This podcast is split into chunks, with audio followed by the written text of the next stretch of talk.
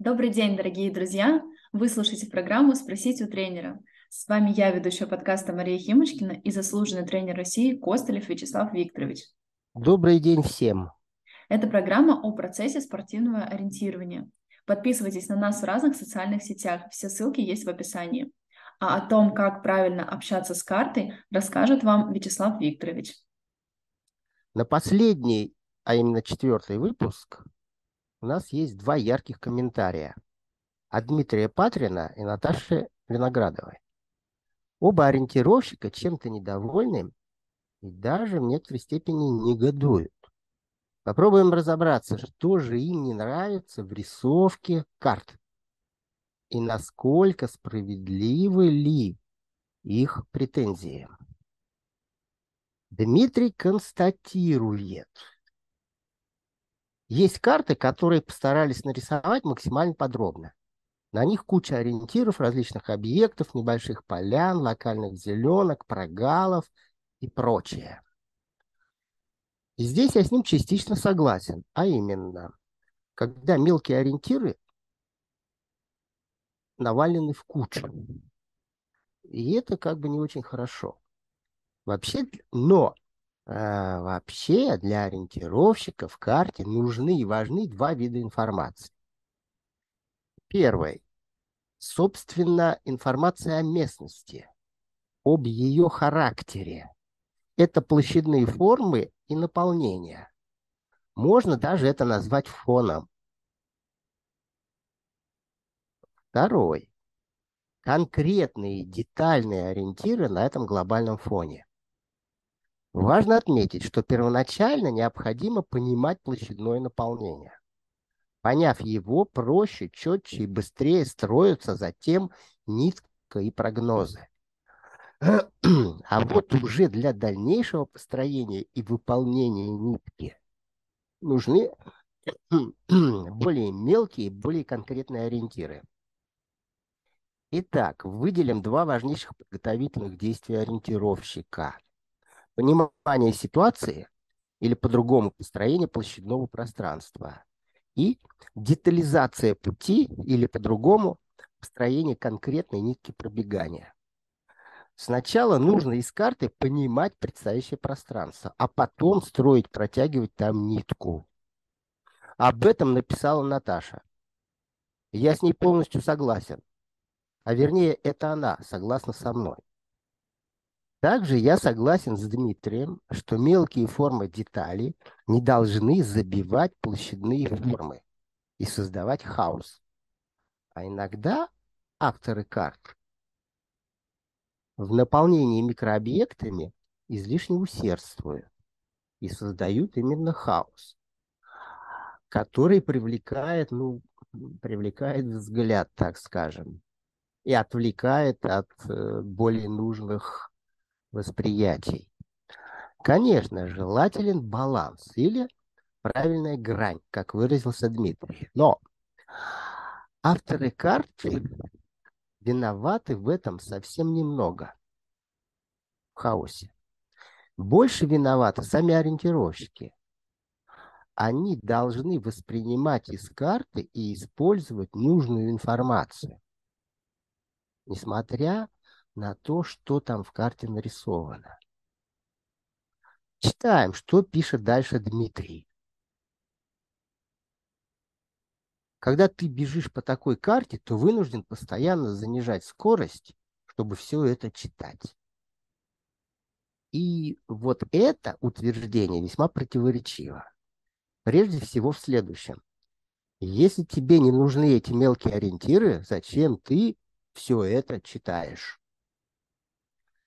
Очень условно, процесс ориентирования в своей основе имеет две, э, э, два важных последовательных этапа, два построения. Еще раз, для пространства нужно осознанно увидеть и выделить 3-4 площадные формы. Для нитки пробегания нужно несколько конкретных деталей ориентиров. Но совсем не нужны все нарисованные ориентиры. Достаточно два видеть, плюс третий понимать, где дальше он будет. Я предположу, в чем недовольство Дмитрия. Некоторые ориентировщики, пытаясь улучшить свое ориентирование, стараются не выключаться из карты. Логично и как бы правильно вроде бы. Но делают это методом многократных привязываний. Чтобы держать понимание и не потеряться, они стараются чаще привязываться.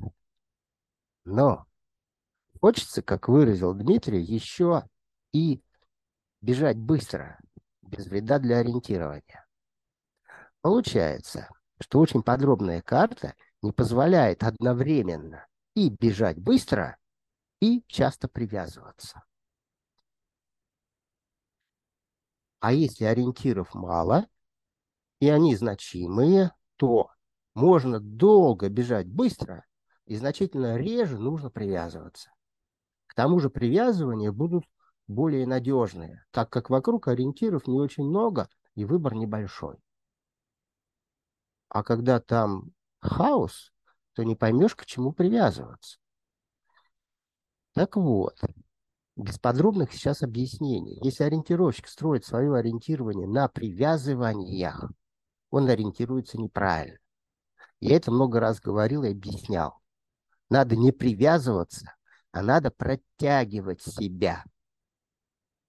И еще важный момент. Многие не умеют на бегу полноценно читать карту. Им приходится тормозиться. У этого две главные причины. Очень кратко. Первое. Не тренируют должным образом чтение карты на бегу. Вторая не структурирует картографическую информацию. Надо брать из карты то и только то, что сейчас нужно. А многие бессмысленно и долго торчат в карте. Подводим промежуточные итоги. На местности любой степени насыщенности пространство видится, понимается и строится за одно короткое восприятие. 3-4 секунды. За столь же короткое восприятие строится нитка пробегания. Для того, чтобы затем последовательно и преемственно, и даже непрерывно протягивать себя по конкретной нитке в понимаемом пространстве. Совсем не нужно непрерывно или длительно часто смотреть в карту. Выражаясь упрощенно и несколько условно, можно заявить – при должной наработке непрерывного системного ориентирования, то есть для подготовки и выполнения протягивания, ориентирующих, независимо от степени насыщенности, выполняет одну и ту же последовательность действий, затрачивая на это одинаковое время, прилагая одни и те же сознательные усилия. Еще раз, независимо от насыщенности карты и сложности местности. То есть он воспринимает структурированно. Еще раз, именно то, что ему сейчас нужно, предварительно выделив это нужное из хаоса нарисованного.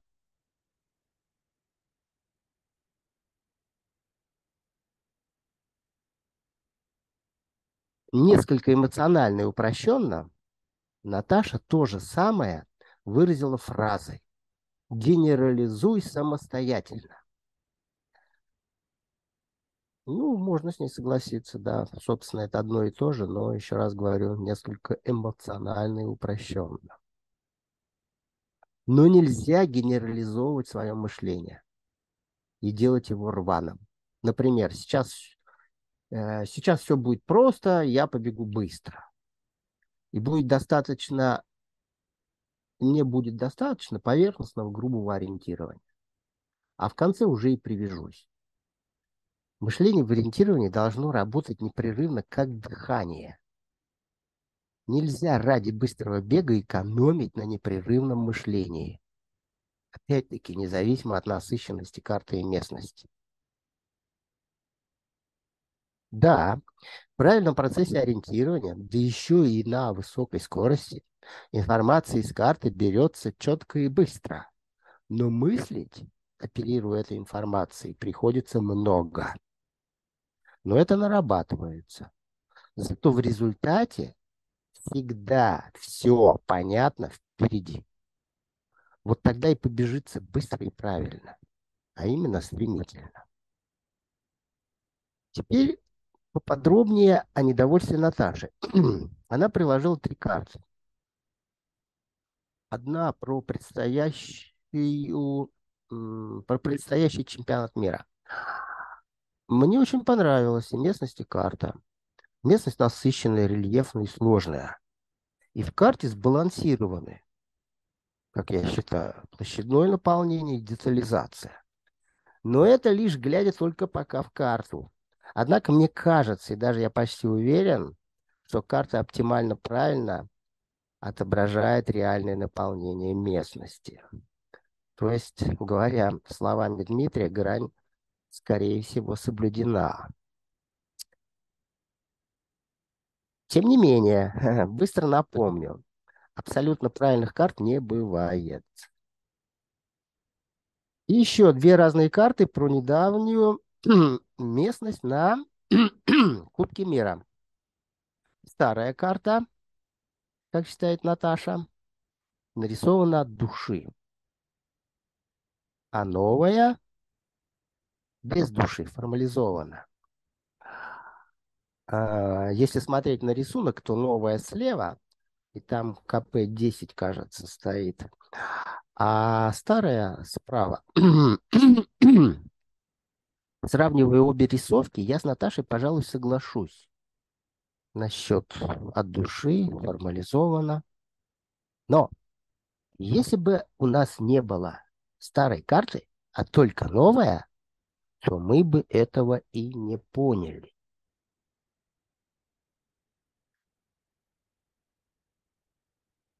А если рассуждать практичнее, то ориентировщик на дистанции не должен об этом задумываться. О чем? Насколько она генерализована. Э, бывает по-разному генерализована. Но пытаться как-то это включать в свое ориентирование, ну, совершенно не нужно. Даже вред. Если выразиться кратко и сухо, то при любой рисовке ориентировщик должен использовать площадное наполнение для понимания пространства – и затем выборочно использовать подходящие детали для построения четкой и надежной нитки пробегания. Так вот, в новой карте все нужное есть. Пусть даже все это нарисовано несколько формализовано. И задача ориентировщика на любой карте ориентироваться от души, используя то, что нарисовано в ней. Кратко выделю очень важную мысль. Даже это целая идея. Процесс ориентирования происходит не в карте, а на местности. А, это я к тому, что карта может быть разная, а местность-то она, ну, как бы одна при любой рисовке. Чтобы ориентирование было четким и надежным, нужно оперировать не отдельными выделенными в карте и представленными ориентировщиком ориентирами, а изменением местности. А нарисованные в карте ориентиры и ситуации лишь только направляют осмысленное восприятие изменяющейся местности. Что, и, что, собственно, происходит при протягивании. Для иллюстрации всего сказанного я приведу интересный пример. Я сейчас расскажу очень яркий и очень в тему исторический эпизод.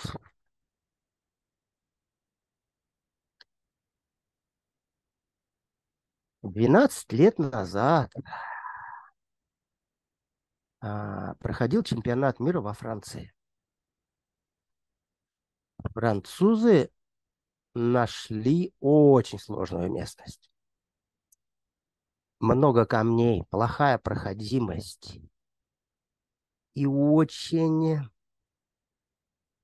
а, и очень много вот этой каменных каменных уступов, а, углов, то есть горизонтали сильно, э, ну, можно сказать, дергаются или, гну, или жестко так вот изгибаются пилообразно. И прорисовка была чрезвычайно детальная. Ну, просто от души. Однако инспекция ИОФ, ну, в какое-то там определенное время провела инспекцию карты и постановила, не, не пойдет. Очень сильная детализация, очень много ненужных ориентиров. Необходимо генерализовать. Ну, как бы по хронологии я не знаю, как там все это происходило. Скорее всего, времени-то особенно-то не было на новую перерисовку. Видимо, просто углы сгладили именно в карте и прорисовали все, все ямки бугры прорисовали кругленькими овальными, хотя они на самом деле не такие. То есть ориентиры потеряли свою индивидуальность. И в карте получилось множество одинаковых кругленьких ориентиров. Ну, не только их, еще и другие, конечно, ориентиры были. Было очень мало дорог. Еще раз скажу, очень тяжелая проходимость из-за, и в основном из-за каменистости. И очень получилось сложное ориентирование в том плане, что было очень трудно, а порой невозможно привязаться.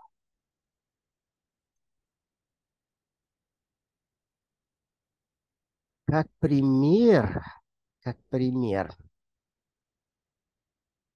а, я наблюдал это все по GPS, сидя дома, как они там бегают. Так вот, вот эта особенность привела к тому, что очень многие на чемпионате мира, то сильнейшие, бегали весьма бестолково. А некоторые, и совсем немало, вообще убегали за карту. В том числе, в том числе. Я, конечно, всех там не запомню, но некоторых я очень хорошо зафиксировал. В частности, одной из таких была э, Мина Каупи, многократная чемпионка мира и действующая чемпионка мира. Она выиграла предыдущий ЧМ на средней дистанции. И следующий, который после Франции тоже выиграла. А на этом чемпионате она быстро, четко и уверенно побежала там куда-то, и GPS ее ушел за карту, и вернулась она оттуда, ну, не знаю, через сколько, но очень долго ее не было. То же самое сделал один из сильнейших в то время ориентировщиков России Михаил Мамлеев. Тоже за карту убежал. Он так уверенно, без раздумий, не останавливаясь, туда, вперед и за карту. А Валентин Новиков, я вот сейчас по памяти говорю, ну, кажется, первый контрольный пункт искал минут 20. Он прибежал в район и начал там крутиться. Вот минут 20 там крутился, вертелся. Кажется, все-таки КП нашел, но после этого пошел домой на финиш. Так вот, какая была сложная местность, карта, генерализация. А, а к, как, как такое совпадение, да, этот чемпионат мира был первым взрослым чемпионатом мира для Наташи Виноградовой. Она совсем недавняя юниорка, первый раз приехала на такие соревнования. Сборная приехала немного заранее, и у нее было несколько тренировок.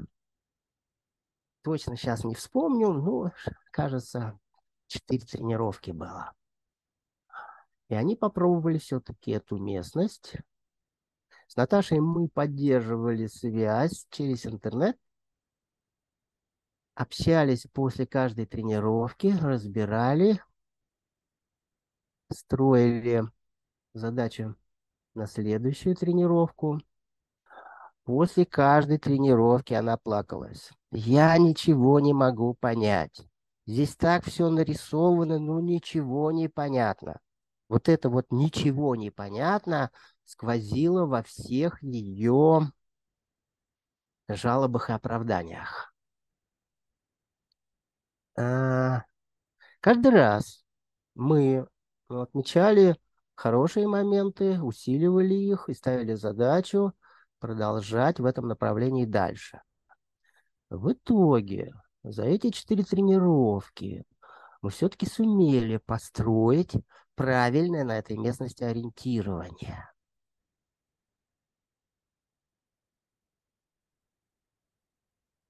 А что значит правильное?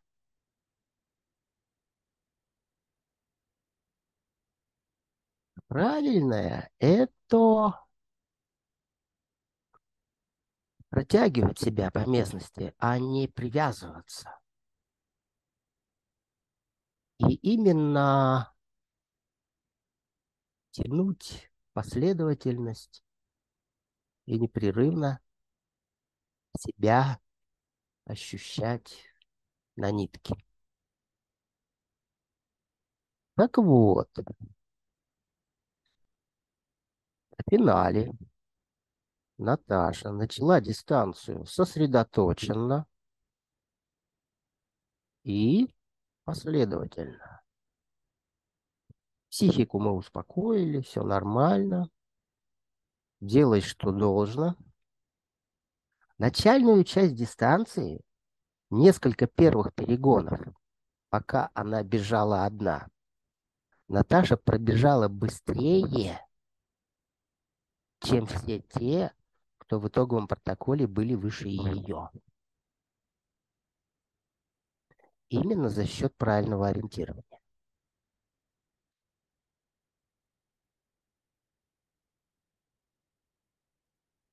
Пока была одна, то ориентировалась правильно, хорошо. А потом она догнала старта стартовавшую перед ней. Стал пытаться ее обгонять. Начали они там дергаться. Их догнала ставшая на этой дистанции первой, то есть чемпионка мира, шведка Хелена Янсен. Ну вот они все вместе дальше, все вместе дальше понеслись. А, довольно быстро образовалась группа из пяти спортсменок. Не всегда Янсен была впереди группы, так как тоже периодически убегала куда-то в бок и все как бы как рой пчел, такой маленький рой пчел, вот так вот двигались, не гуськом, а как жужжащие пчелы. Все наворачивали свои кренделя. Наташа тоже носилась вместе со всеми, быстро и бестолково. Однако совсем уж головы не теряла, периодически подрезала ошибки передних. Но правильного системного ориентирования не было и в помине. Все улетело. Осталась только гонка, бежать быстрее. В конце устала, группу отпустила и кое-как финишировала. Но в итоге заняла пятое место. на своем первом чемпионате мира. Чуть не сошла с ума от радости. Но главное, она ощутила ясный луч разумности. При самостоятельном ориентировании можно на сложнейшей местности и с неправильной картой всех обыгрывать за счет четкого системного ориентирования, за счет непрерывного последовательного протягивания. То есть ориентируясь от души, как она выразилась. И в этом ее спасение от бестолковой беготни, которое она, в общем-то, использовала в дальнейшем на своих последующих чемпионатах. Но не сразу. Она еще пару чемпионатов продолжала бежать за результатом. Что выходило в итоге печальных, печальные, печальные результаты. Но это сейчас уже не важно. Итоговый вывод. Любую карту нужно принимать как данность и ни в коем случае не ругать. Относиться к ней нужно с любовью. Ведь только она сразу после старта становится главным вашим помощником. Ну вот и все, что я хотел вам рассказать. Благодарю всех за внимание. Желаю любви и классного ориентирования. Спасибо, Вячеслав Викторович. Спасибо нашим слушателям за внимание. Пишите ваши вопросы и комментарии, самые интересные, как сегодня, например, мы будем обязательно обсуждать в нашем подкасте. Подписывайтесь на нас в социальных сетях, чтобы не пропустить следующие выпуски. Это была программа «Спросить у тренера». До новых встреч!